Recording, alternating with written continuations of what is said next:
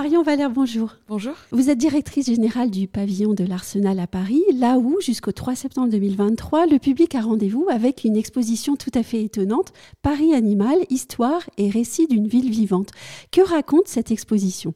Alors cette exposition raconte l'histoire animale de Paris, c'est-à-dire qu'on revisite en fait euh, l'histoire architecturale urbaine euh, de Paris en, réfléchissant à la place qu'a eu euh, l'animal dans, toute cette histoire et la place qu'il peut avoir à l'avenir.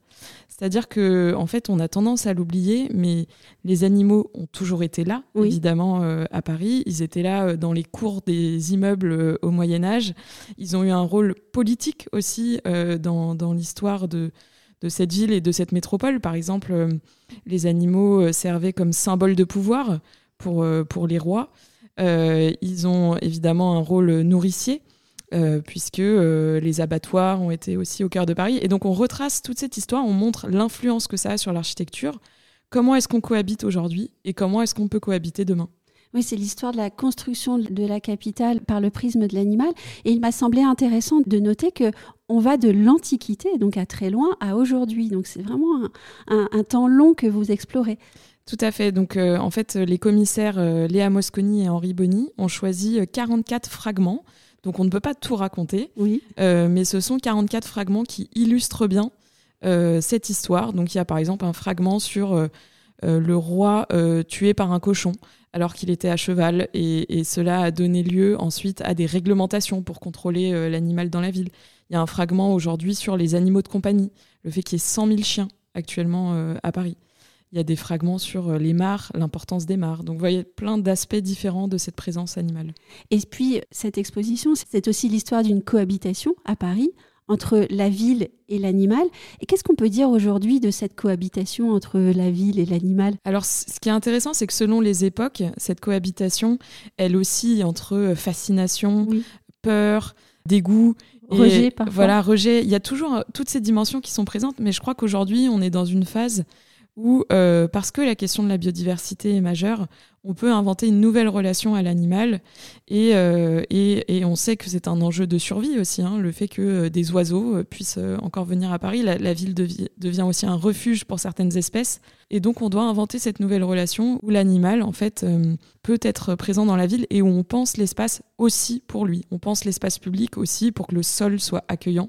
On pense les terrasses, les toits pour qu'ils puissent accueillir les animaux. Les urbanismes œuvrent au retour de la nature en ville et à Paris.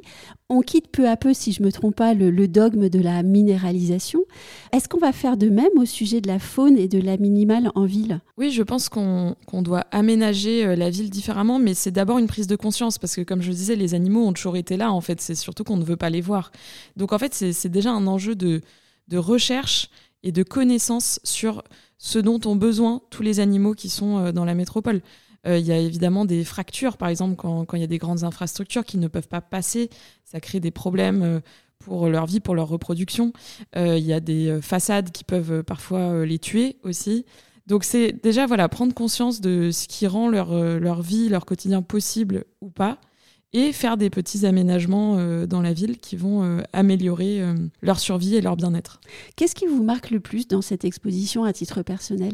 Énormément de choses. Une chose qui me marque actuellement, c'est, je crois, l'attachement des personnes à leurs animaux de compagnie. Oui. C'est vrai que je, je crois que c'est des relations qui peuvent être assez bouleversantes aussi de soins mutuels où finalement l'animal peut, peut, beaucoup apporter parce que le sujet de la solitude dans la ville aussi, il n'est pas, il est pas anodin mhm. pour les personnes âgées et d'autres. Et donc donc pour cette raison, on a permis à nos visiteurs, à l'occasion de cette exposition, de venir avec leurs animaux de compagnie.